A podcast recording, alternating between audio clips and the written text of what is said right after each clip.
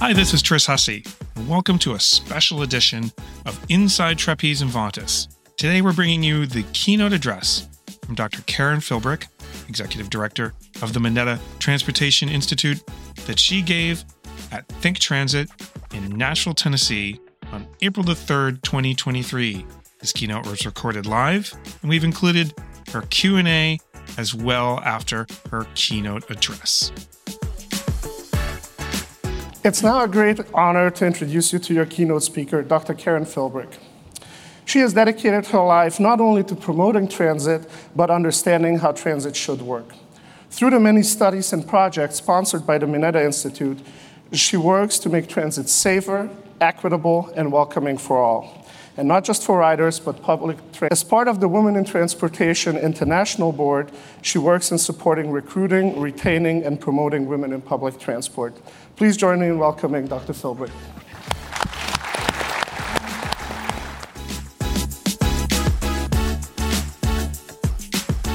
Well, I can finally say something I never thought I would. I've made it to Broadway. might only be the Broadway ballroom, but for someone who's tone deaf and lacks rhythm, I feel really excited about this.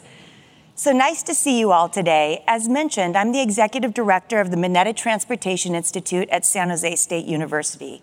For those of you who may not be familiar, we are a university transportation center that's focused on improving the mobility of people and goods, and we do this all through surface transportation research, technology transfer, education, and workforce development.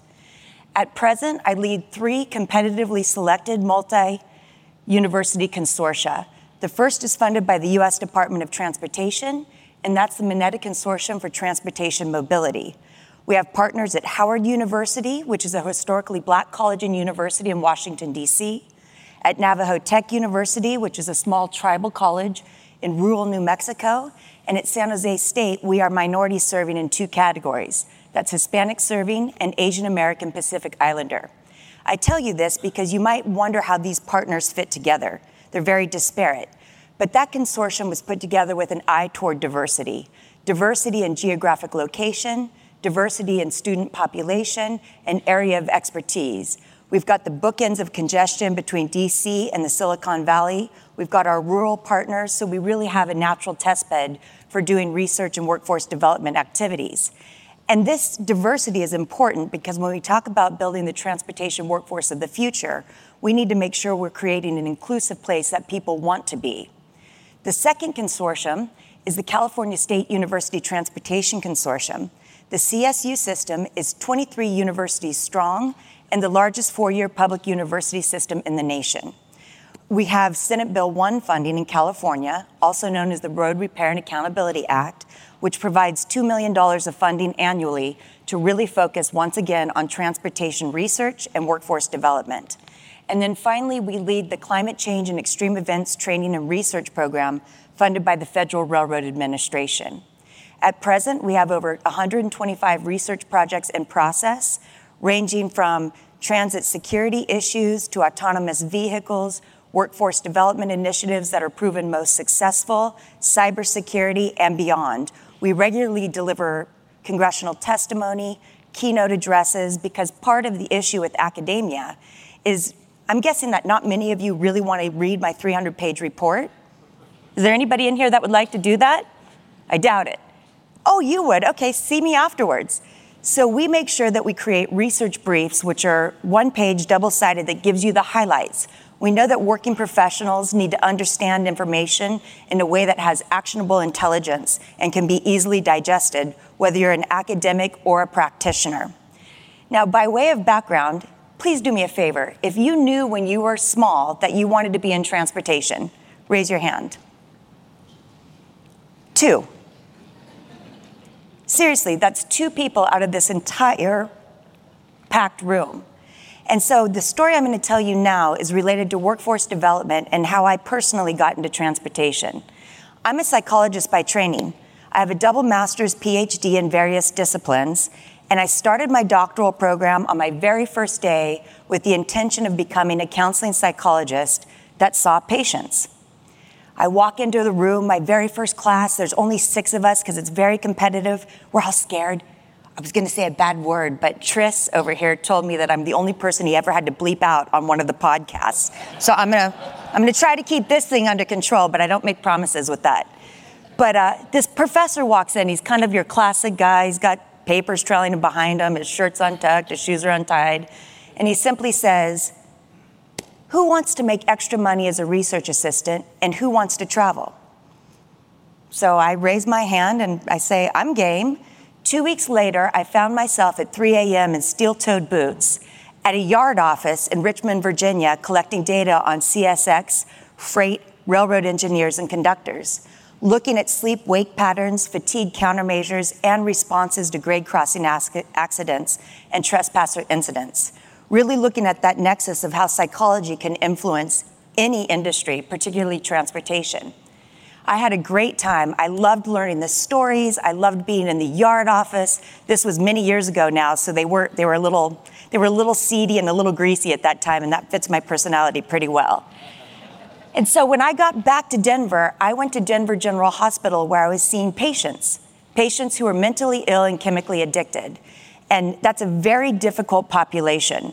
They can come to therapy for a year straight, make great strides, and then never come back again and you don't know what happened to them. Very unsettling. And as I was sitting there doing therapy, it really was an epiphany because I heard the sound of a freight whistle. And in that moment, I knew I belonged in this industry because I could affect change on a much greater level than in individual counseling. Change the whole focus of my career and my scholastic endeavors, and now I've been in transportation for 20 years. And I think that story is very important because it demonstrates the power of serendipity and of saying yes to opportunity. If I wouldn't have raised my hand, I would not have the career I have today, which I absolutely am passionate about and I adore. So I think when we're talking about training the workforce of the future, we need to impress upon our younger generations that they need to be open to opportunity because you never know how happenstance and serendipity will influence the trajectory of your career and your life satisfaction. And so, to that end, while we need to bridge the gaps in many areas, and I want to talk about cybersecurity and changing travel patterns and mental health and workforce development and all of these other great topics, I only have 24 minutes and three seconds. So, unless we want to stay here all night, I'm only going to focus in on a couple. The first being workforce development, because Chair Gale mentioned that, our opening comments mentioned that, and we also heard that in the video. One of the greatest challenges Clearly, one of the greatest challenges facing our industry today is the lack of a qualified workforce. You've probably all heard the stories about how CEOs of smaller agencies are out driving the bus or taking care of other operational tasks because they don't have that workforce there. Previously, prior to the pandemic, the US Departments of Transportation, Labor, and Education created a report that quantified the workforce shortage. At that time, we needed to fill 417,000 jobs on an annual basis. And that was just to keep up with retirement, voluntary separations, a burgeoning population, and new technology. And of course, that landscape has changed, and we need to recruit even more people now because we see people leaving the industry. How do we do that? How do we create a space that people want to be in? How do we get them excited about this? Obviously only two people in this room thought this was a really great career to enter. And so you've probably realized that when you're talking to people who are not in our industry, and particularly younger people, they're at a loss to name careers in transportation. Maybe bus driver, train operator, airline pilot, or ship captain. But beyond that, they don't see the world of possibilities. There's a place for a psychologist, a graphic designer, a journalist, anything you're interested in, there is a place in transportation. And we need to start telling that story because from the front lines to the C suite, we are entering crisis mode. So, one of the best untapped markets when we talk about transportation is the workforce of women. Currently, only 15% of the transportation workforce are women. Now, we see discrepancies within industry. When you're talking freight, it's closer to 1%. When you're talking transit, we're doing a pretty good job and we're closer to 30%. But we need to be showing what's possible in this industry. We need to be social role models. If you can't see it, you can't be it. We need to be into classrooms talking with very young kids about the possibilities. Because if we start when kids are in college or already in the workforce, we're too late.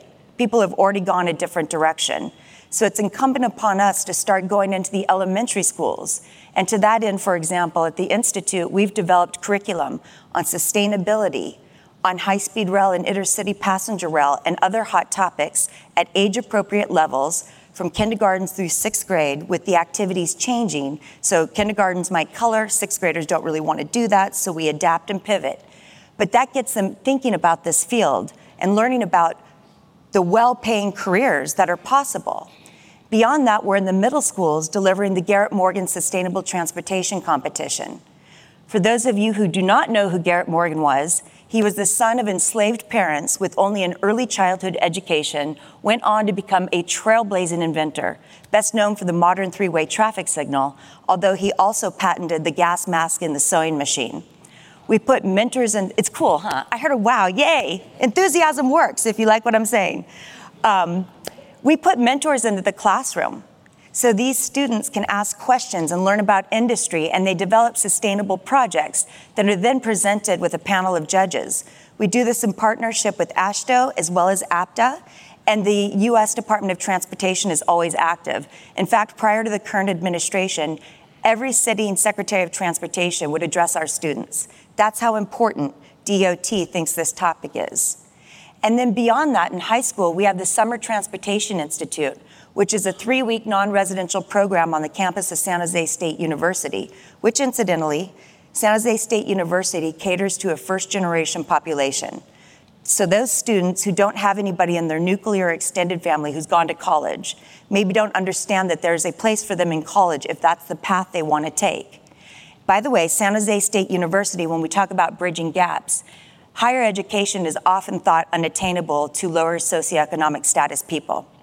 At San Jose State, we are known as the number one most transformative university in the nation. Not Harvard, not Stanford, San Jose State, right? How's that happen? Three objective criteria. Yay, yes! That's based on loan repayment, graduation rates, and job retention. And I think we can all agree that those are three very worthy criteria by which to be judged. Also, just this year, we were rated one of the top 10 most affordable colleges in the nation. Our tuition is less than $8,000 a year, and through the Institute, for those students who might want to join the transportation ranks, we provided over a million dollars in scholarships over the last two decades. So, doing our job there and bridging that gap to help students reach that higher level of education. But not everybody is destined for a four year university. So when we do this Summer Transportation Institute, these kids get accepted free of charge. We win grants to do this, and they take a condensed college level course on environmental science in a three week period of time. But for any of you who might be parents out there, you can't just lecture at kids. You got to make sure that they're involved and that they're doing project based learning and other activities.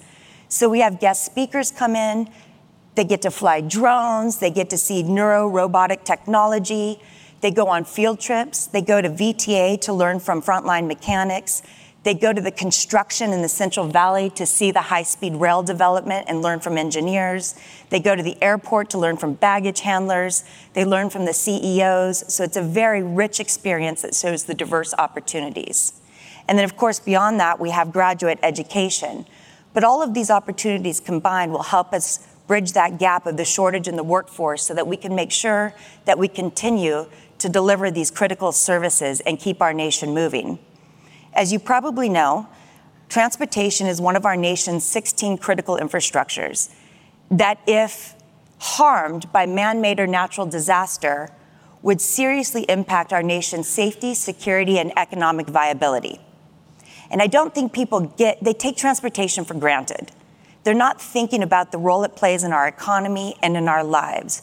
But transportation touches all of us whether it's through the food we consume and how we got that, the devices we receive to remain connected, or how we go from point A to point B.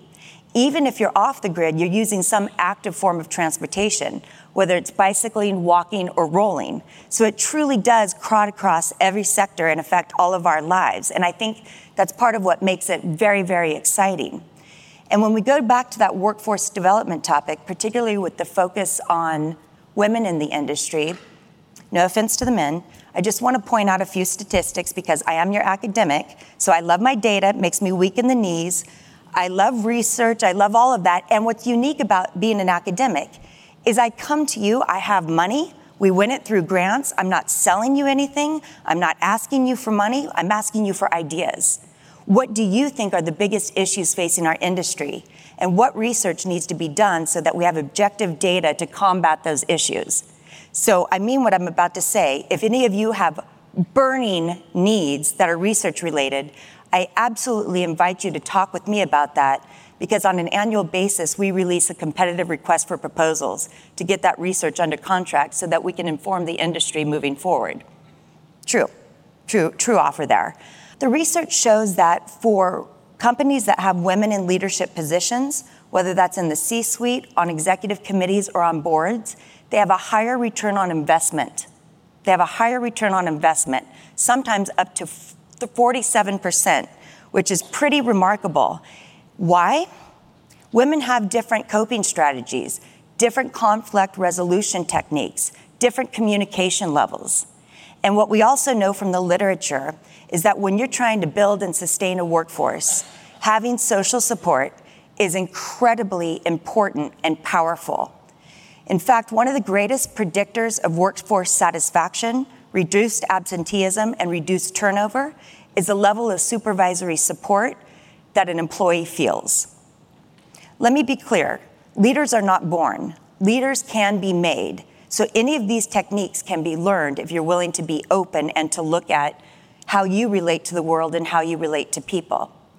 And to that end, when we talk about bridging the gap and bringing more women into the workforce and more people in general, how are we going to do that? there is some low hanging fruit that we could easily implement. It's what I like to call actionable intelligence, which I mentioned a few minutes ago. One of the easiest things to do is to really review all of your job descriptions and to eliminate any language that's unnecessary and a disincentive for application. So, for example, how many job descriptions say you need to be able to lift 40 pounds? Is that ever really going to happen? Not likely. So remove that because that's a barrier to some people applying. Make sure that you use gender inclusive language. Don't always refer to the male pronoun.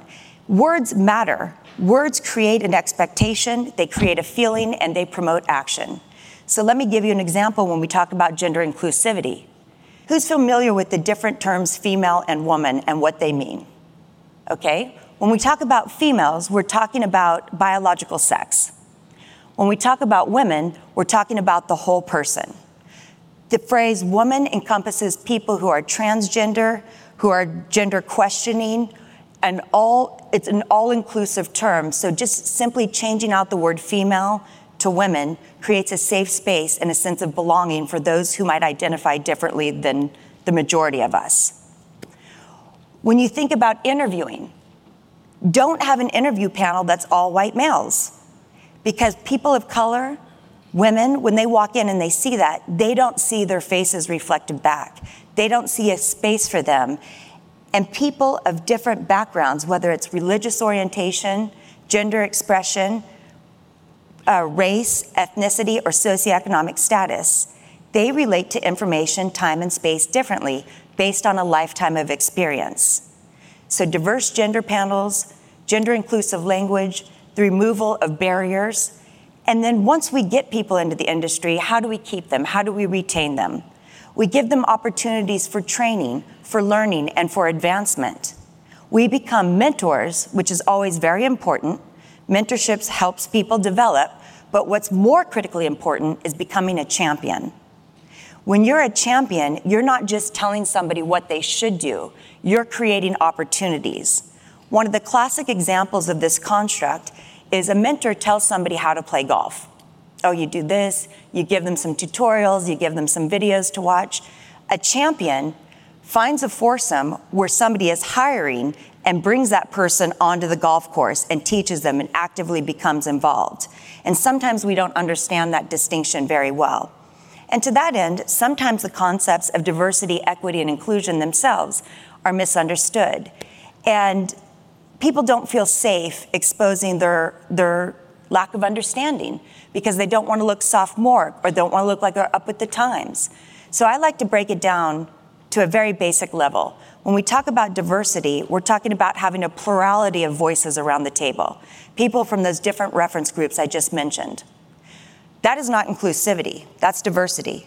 When we talk about inclusivity, we're saying that every person around that table has an equal voice and an equal chance to impact outcome. And when we talk about equity, it's very different from the term equitable. Equitable is that we all get the same thing. Equity is we get the resources we need to create a level playing field.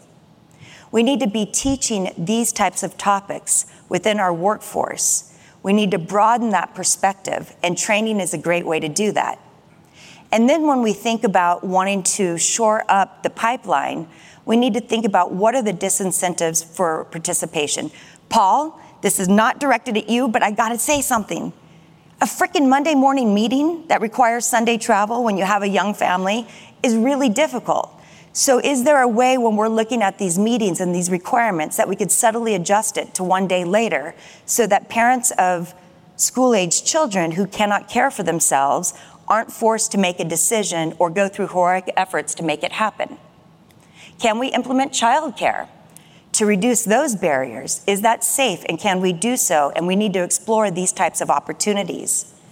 I'm going to pivot now because I talked earlier about supervisor support related to job satisfaction and retention.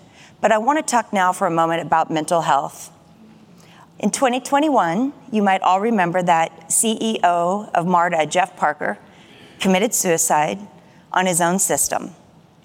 This rocked our industry, it rocked me personally, and it highlighted the mental health crisis that we are facing in our country, in our states, and in our workforce ranks. And particularly in transportation, which often has a very machismo sort of culture, it's not safe to talk about when we're struggling. And when we can't talk about when we're struggling, we can't get the social support that we need. And social support is one of the greatest predictors of dealing with stress in an efficient way that's not maladaptive. You never know the struggles someone has.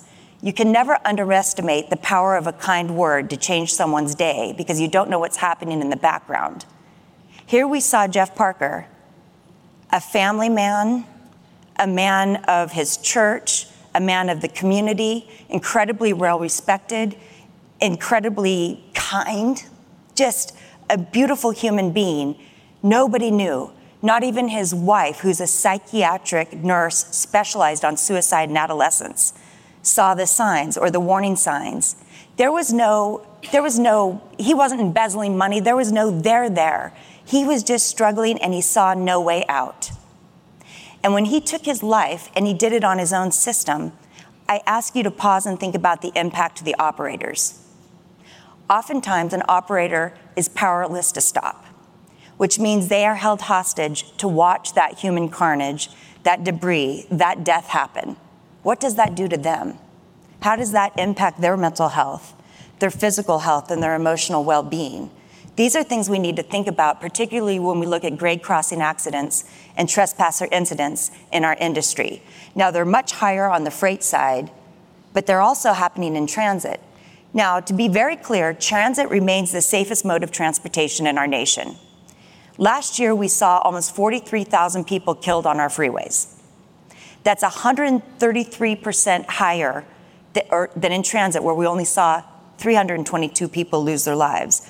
The majority of those were through trespassing and suicidal behavior. So we have a very safe system, but all of this impacts people's health and well being, and we need to make it okay for people to talk about how they're feeling. And when we talk about supervisor support, we need to focus on communication. Too many people lack intentionality. Think about a conversation you've had recently. Are you truly listening? Are you listening with intention? Are you communicating with meaning? Are you paraphrasing what you heard so that person feels valued, respected, and understood? Or are you simply waiting for their lips to stop moving while you rehearse what you're going to say next? I think it's a crisis there in our communications in our families and our workplaces that people don't listen well. And when you don't listen well, people feel devalued. and that's also related to people leaving the workforce. Also, mental health is highly correlated with how you sleep. If we're gonna be good leaders and we're gonna be good colleagues, good spouses, good family members, and good friends, we need to take care of the whole person. We need to make sure that we're prioritizing our health so we can lead the industry well. And so, one in three adults don't actually get the sleep that they need to be fully functional and cognitively rich. The average person between 18 and 60 years old needs between seven and nine hours of sleep a night. Now, you'll hear some people, some colleagues say, oh, I only need three hours a night. That's all I need. Bullshit. If you look at reaction time and the ability to process simple mathematics, these are deeply impacted by lack of sleep and fatigue. And there are some very simple things that we can do called fatigue countermeasures to help us sleep better. So, for example, think about your sleeping environment. Do you have an 80 pound dog in bed with you? Do you have a small dog laying on your head? What's the situation there? Do you have white noise to drown out any noises that are happening in the background? Do you have your room too hot? Should be closer to like 65, 68 when you sleep. Do you have blackout curtains to prevent the sun or other forms of light coming in? Do you have a partner who might have an undiagnosed sleep disorder, such as sleep apnea, someone who's snoring and waking themselves up like that, which, by the way, we have a preponderance of that sleep disorder in the transportation industry specifically. In large part, it is correlated with neck size, which can be correlated with weight. Um, we do know that if that's left untreated, it leads to higher rates of mortality, early death, higher divorce rates, lower cognitive processing, more maladaptive emotional responses, just like we see when people are not taking transit and they're stuck in traffic. If you take transit, it's correlated with better health, less pain, better joint movement, less obesity, better cardiovascular health, lower diabetic rates. And what we see is where transit is proliferating or coming into a city, it generates additional physical activity between 8 and 33 minutes, depending on the location. As I've mentioned previously, scientific literature shows that the majority of people are not willing to walk more than a quarter to a half mile to reach a transit system. So if you can get into that sweet spot and you can get people out of their cars and onto transit, you're improving health and well being. Because for every minute that people are stuck in traffic, it's correlated with reduced job and life satisfaction. In fact, when we talk about travel patterns, and don't worry, I see I only have three and a half minutes. I'm, I'm watching Paul. When we talk about changing traffic patterns, what we saw, and I know we're all we've got some pandemic fatigue in talking about these issues, but at the height, we saw ridership erode, absolutely plummet, except for those non choice riders who were in essential services, who did not have the privilege of working from home. Now, according to the American Public Transportation Association, ridership has regained up to 70% of pre pandemic levels, but that varies significantly by location. So let me bring it back closer to the Silicon Valley. BART, the Bay Area Rapid Transit District, which pre pandemic was the fifth busiest passenger rail system in the nation, has only recovered 30% ridership. An article was released just two days ago that showed that congestion on our Bay Area freeways is back up to pre pandemic levels, and we just won an award. This is not a good award. We're the 15th most congested region in the world, not the nation, but the world. Why? we are primarily a white collar, tech related workforce the, with one of the lowest return to work rates in the nation. So while we don't see that bimodal distribution of traffic, we're just seeing traffic at all times now because people working from home might go to the gym in the middle of the day, might go shopping at different hours. They don't have to reserve it for before or after work. So we need to tell a different story about the power of transit to bridge the gap in the low ridership. We need choice riders to see the possibilities, the health benefits, how they can save time that they could dedicate to reading a novel, listening to music, doing mindful meditation, or whatever it is that brings them joy. So, when we talk about all of these things, I think we need to look at bridging the gap on a micro level, what steps do we need to take as humans, as people, to reach our macro vision of a seamless, integrated transit system that fits the needs of all riders across the nation? Okay, that's, that's my time, but I would love some questions because I have 15 minutes. Thank you. Thank you, Karen. Yes. So, uh, Karen would like to take some questions. I've got the mic over here, so if you'd like to have a question, kind of wander your way over. But to start out, Karen, when we talked for Yes. Destination Think Transit, you talked about changing the narrative of public transit to get more people on board so that people saw people like them, Yes. more white collar workers, to use transit to have better health, to reduce traffic, reduce stress. What do you think? How can we do that? What is the narrative? How can we portray that for people? I think social modeling is incredibly important in all endeavors. So, getting people who are respected and who appeal to a broad range of individuals. So, maybe a sports professional, maybe an actor, maybe somebody who's in a position of power in the C suite, get them onto transit so people start seeing that people who are not just our blue collar workers in essential jobs are also taking that as a mobility choice. But I think in order to achieve that, we also need to change the narrative around safety and harassment. Right? It- you probably all remember the devastating stories on the SEPTA system when a woman was actually raped on a train and a second woman raped at a station. That creates a sense of alarm, rightfully so, and fear. And when you combine that with the media, who loves to fearmonger and to really ramp up these stories, it's creating a feeling that of lacking safety. And that is also preventing people from getting on the system. So making sure we change that narrative and that we fight those stories of harassment and unsafe behaviors. We can do several things too that we can implement. Better lighting, signs in multilingual um, various languages so people understand, a see something, say something campaign, a harassment initiative, training for our operators, having intermittent security patrol the systems. What we know from behavioral change are the strategies of classical and operant conditioning. You might all remember this from your college days. When we talk about um, operant conditioning, we are talking about changing behaviors, of course, but one of the best things to do is to use reinforcement. And if you want a behavior to last rather than become extinguished, intermittent reinforcement is best. Why am I saying all this? It relates to safety in the sense that you don't want to have security patrolling the system at the same exact time on the same route every day because people can anticipate that and work around it. You want it on an intermittent schedule so people can identify how or where it's going to happen. So, Tris, I think we need to change the narrative on who our riders are. We need to improve the perception of safety, and we need to reach out to communities in various languages so they see what's possible. That's fantastic. Are there any questions? I have one more, unless anyone has any questions.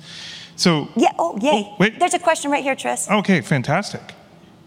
Hey, thank you, Karen. Great, uh, great presentation. Um, apparently, 10,000 people every day turn 65 in, in the US, and a, a lot of sectors are suffering from aging workforce leaving the sector and not being able to replenish with, with, with younger people. Uh, I'm interested if you're seeing that dynamic in, in transit and how that sort of age profile is you, you think is, is working in the in the transit space. Great question, and you're spot on. It's a devastating blow to the transit industry as well. Over 53% of the current workforce is eligible for retirement. Now, that doesn't mean that they're walking out the doors, but that means that they can walk out the doors if they want to.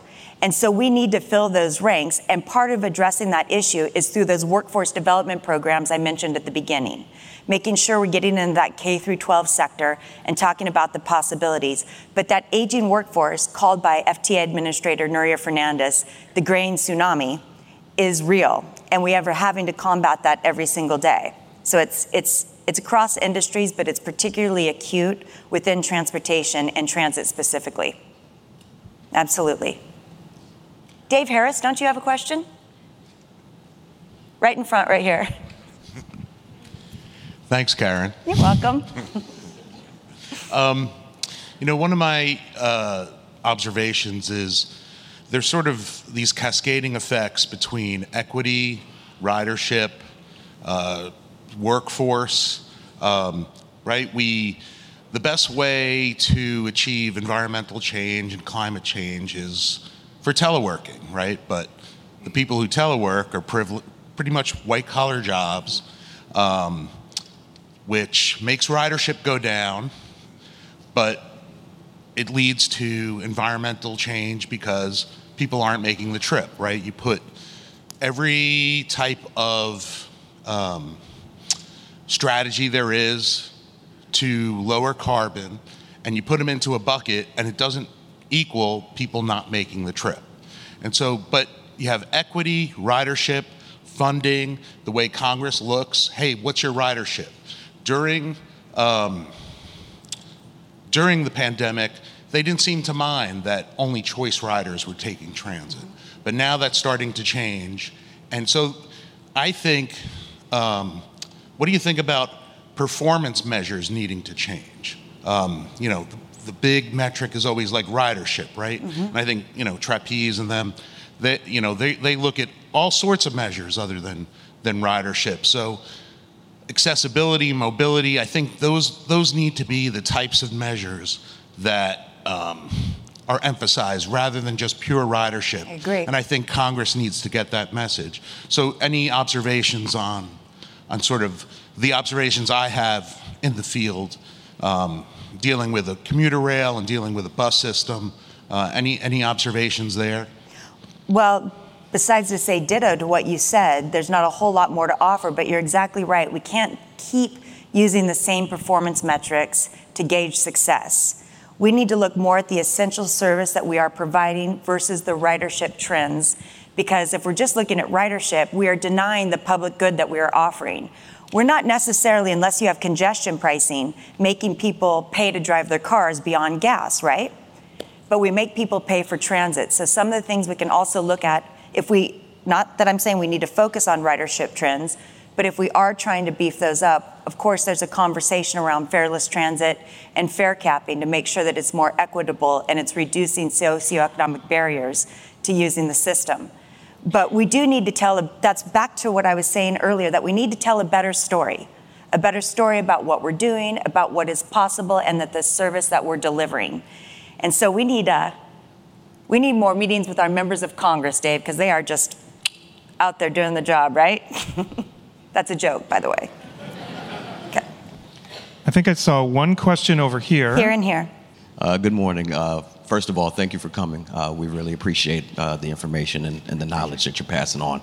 Um, so I'm Silas Jones. Um, I'm Chief Transportation Supervisor for uh, Delaware Transit's Paratransit Department. Um, and something that read, really sh- struck a nerve for me of what you were speaking about is the uh, mental aspect of the job.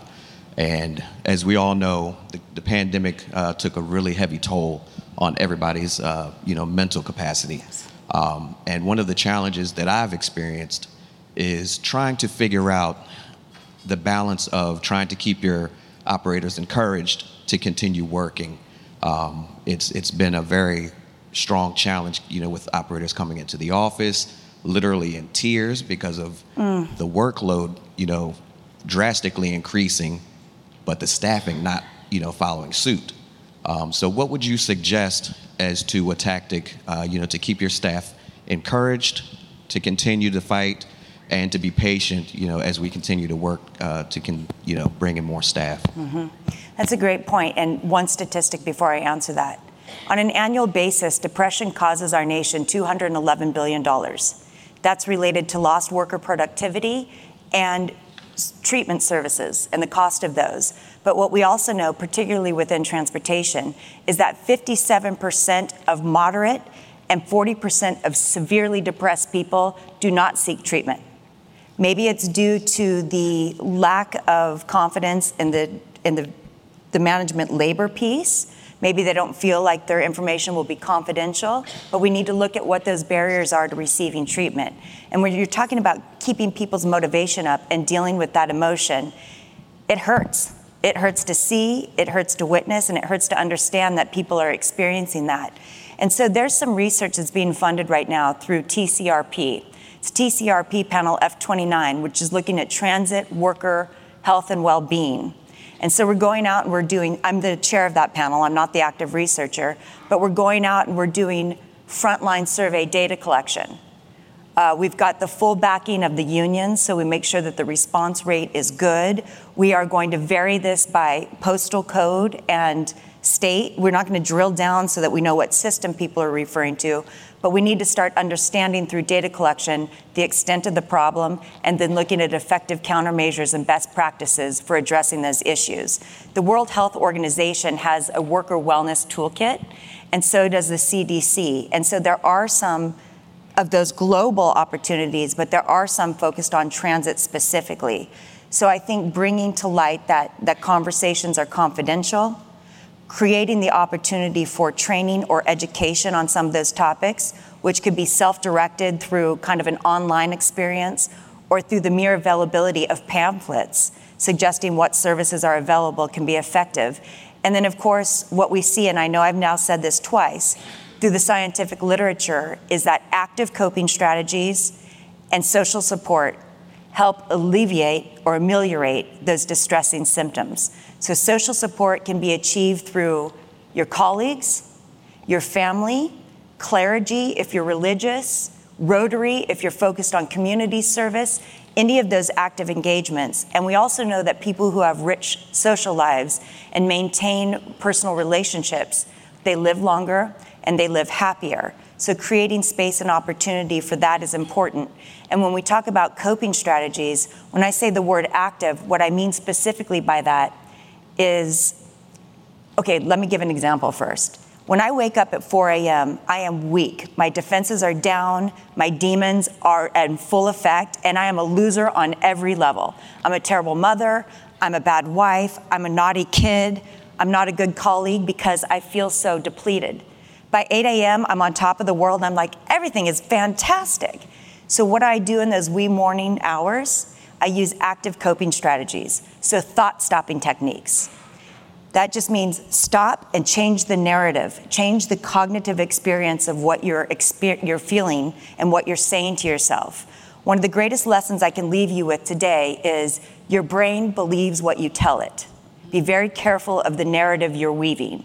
So, for example, I was nervous today, but I said, no, I'm not nervous. I'm excited because those use the same neural pathways in the brain. And if I tell myself I'm nervous, I'm going to get up here and I'm going to flop. Instead, I say, I'm excited because these are new friends, these are new colleagues. They don't know what I'm going to say. And frankly, nobody knows our, industry, our particular point of expertise better than we do. And so, really making sure that you're using positive self talk can be exceptionally effective. Same with cognitive behavioral techniques. So some people even do this when they need to stop a maladaptive train of thought. Stop and replace it with something better.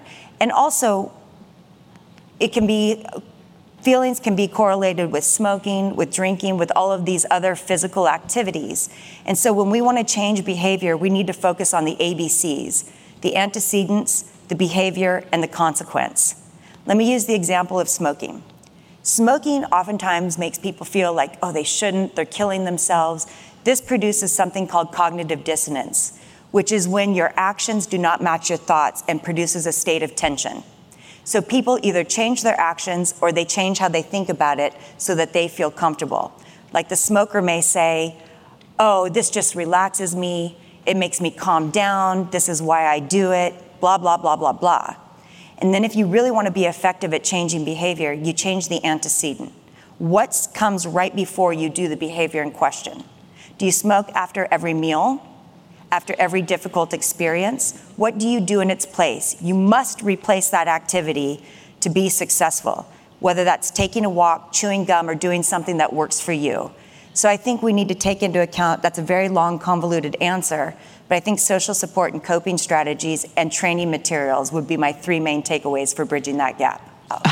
Hi, I'm Monica Brody, and I'm with Memphis Area Transit, and I am a academia geek. Ooh. And um, I listen to you talk about diversity, equity, and inclusion. One of my biggest concerns is that when people get of a certain age, ageism plays into uh, play when it comes to the workforce. Uh, a lot of our workers in transit do not necessarily have the technological skills to be able to do some of the things that you spoke about. My question is how can you include those individuals who may be uh, mechanics or drivers into those think tanks with those younger generations and pair those people with? Um, uh, coming up with ideas on how to improve our transit system because who's the best person to know about what's taking place than the people who are actually on the ground? I think that last point is critically important. You're right. People who are on the ground can be leaders in their own space because they see what's happening. People who are 30 and below, they demand the DE and I principles. People who are older are adjusting to those concepts. So I think that training is always important, opening that opportunity for a safe conversation, and realizing that as we age, we do not become less smart or less capable. We just take longer to recall information. It's called crystallized versus fluid intelligence. So, so changing how we think about that older generation is also very important because ageism is alive and well. But making sure that you expand the opportunities so that even if people are in the front line or they're in their 60s or their 70s, they have the equal opportunity to learn along with their younger peers. Also, when we're talking about culture, people learn by example. Like the old adage is children learn by example. The problem is they can't tell a good one from a bad one. And that comes back to that social modeling piece, making sure that people who have been on the front lines for a very long time are correctly doing their jobs, correctly lifting, instead of doing something that could hurt them physically, because people are going to watch them and emulate them. But changing the narrative about how people age and realizing they are still very imperative to the workforce and have lots to contribute is a first step in that and let's talk afterwards because I know I'm limited on time, but you made me swoon when you said you're an academic geek, or maybe I put that word in there. I relate to you. Hi, my name is Melissa Chapman, and I work at Mountain Metro Transit in Colorado Springs. So in 2010, I started as a driver, oh. um, and I was a single mom at the time, and I almost had to quit because of the schedule. Mm-hmm. So how do we support? You know, we talk about uplifting women, uplifting minorities. How do we support these groups, where does the money come from? Like, how do we do it? How do we implement a daycare program? I think that would be great. We've lost, like in Colorado Springs, we don't have a driver shortage right now, and we we don't have. Well, we do have a driver shortage, but um, so we have reduced routes.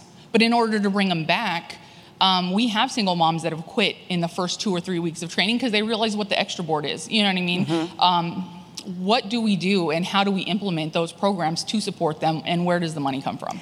That's a great question without a firm answer right now, but there are pilot tests being done in certain transit agencies looking at implementing daycare on site. So it removes that barrier to parents who can't, if they're showing up at work at 3 a.m., who are they going to drop their child off to that early in the morning? And what is the cost? And is that preventing them from coming and staying in the workforce? So I'm sorry, but I don't have a specific answer for you now. But I assure you that pilot tests are happening. And that's something that the TCRP panel is looking at very closely. But that is a classic example of why women are leaving the workforce. Absolutely. I think it's also important to hold focus groups. I think that there's a place for, for data that's both um, qualitative and quantitative, and hearing stories like your own about how you, had, how you worked around that. What were some of the techniques that you developed are very important to this story about how we combat some of those really maladaptive issues. But I look forward to promoting the results of that pilot test on daycare. I think that's got a real opportunity to influence the future. That's unsatisfactory answer, but it's the best I've got right now finally get my turn. Anyway, I'm Alan Jacobson, uh, Fresno Area Express, and I've been in operations for over 25 years. Um, one of the biggest challenges we have as an industry is our labor force, the rising costs of labor, absenteeism, and um, accidents and everything else involved with that labor force. Shouldn't we as an industry be more f- exploring like autonomous vehicles and with AI and everything else, um, making a safer transportation? reducing labor costs by going to that. already early studies have shown that most autonomous vehicles are far safer than those that are uh, operator uh, or driven by an operator. Uh, first of all, go dogs. My first alma mater is Fresno State, so I love Fresno. Um, the second is there's a hell of a lot of research being done in that space. And the best statistic is they think autonomous vehicles will reduce accidents by 94% because the majority are caused by human error. Now, I think your labor unions might be a little bit at odds with what you're saying about autonomy, but, but it may be, may be one of the one of the tools in the toolkit of addressing that workforce shortage, right? Not only creating safer passage, but filling those needs. And so there's a lot of research happening on that right now. As you might know, there are a couple places in Arizona where you can fully call up an autonomous taxi at present without a human driver in it. Chandler, Arizona was the first part, and they were recently released in Phoenix. There are some fully autonomous buses that are operating on VTA kind of properties in, in Silicon Valley related to um, our veterans and being on a hospital site, so it's a, a, closed system. But there is a lot of data that's being worked on, but the levels of autonomy are going to take time to reach that full implementation piece. 10, 15 years. And then on top of that, you have to think about user acceptance. How somebody who's um, a Gen Zer responds to autonomy is going to be very different than how somebody who's a traditionalist, like my mom and dad, will. They're not going to feel comfortable getting into a bus with no driver. That's just not part of their vernacular. So we need to make sure that we're looking at user acceptance, how to increase those rates, while at the same time looking at how we would retrain the existing workforce if full autonomy was introduced so that they still have income producing activities and the unions are happy and everybody's happy and we have a seamless transit system. But yes, autonomy is it's a good thing. 94% reduction in accident rates. Okay. Good morning. My name is David Harris. I'm operations supervisor here at WeGo Public Transit. Uh, I recently proposed to our direct, our uh, chief safety officer about a bounce back program because we realize when I say bounce back, it's for those operators that have been separated from employment with our particular agencies. We want to increase our trans, we want to increase our services, we want to increase everything, but we what we're dealing with more often than not is operator retention. So the bounce back program that I proposed is uh, what do we do for those operators who are dealing with? We know that attendance and substance abuse they kind of coexist on any given day. It's not always that people are dealing with uh, child care and other things that are going on there. Uh, those uh, acquaintances that they deal with on a day-to-day basis. But how do we, instead of exiling the people who've been separated from companies?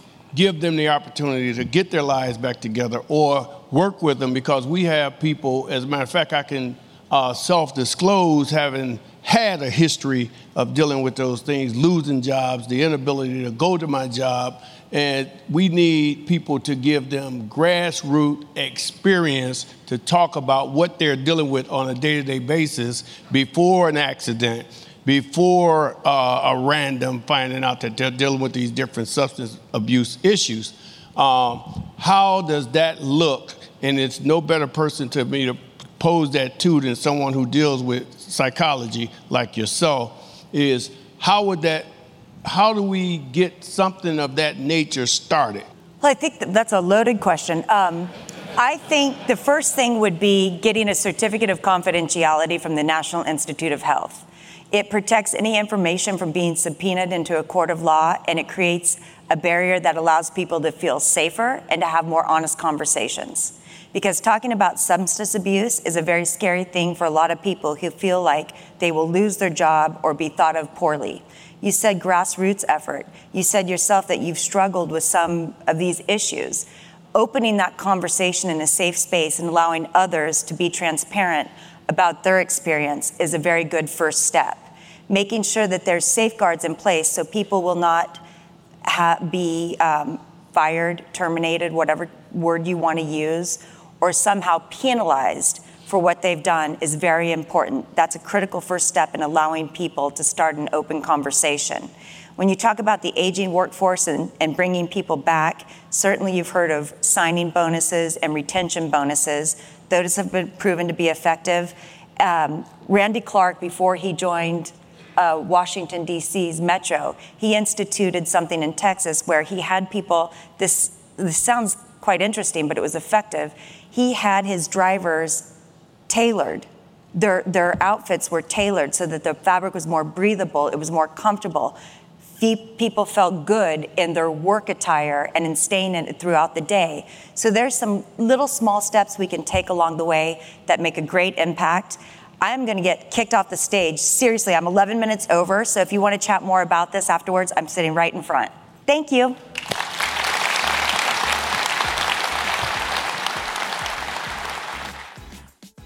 Thank you so much, Dr. Philbrick. What a great talk. I think we all took away a lot for the next three days here to talk about our mm. staff recruiting, retention, training, and thank you all for the great questions and participation. I was already excited about the next three days and getting into all these conversations with you. And I would say I'm pumped to get into it. Thank you for listening to this special edition of the podcast. I hope you enjoyed it. Now, stay tuned we'll have more keynotes that were recorded live at Think Transit in future episodes.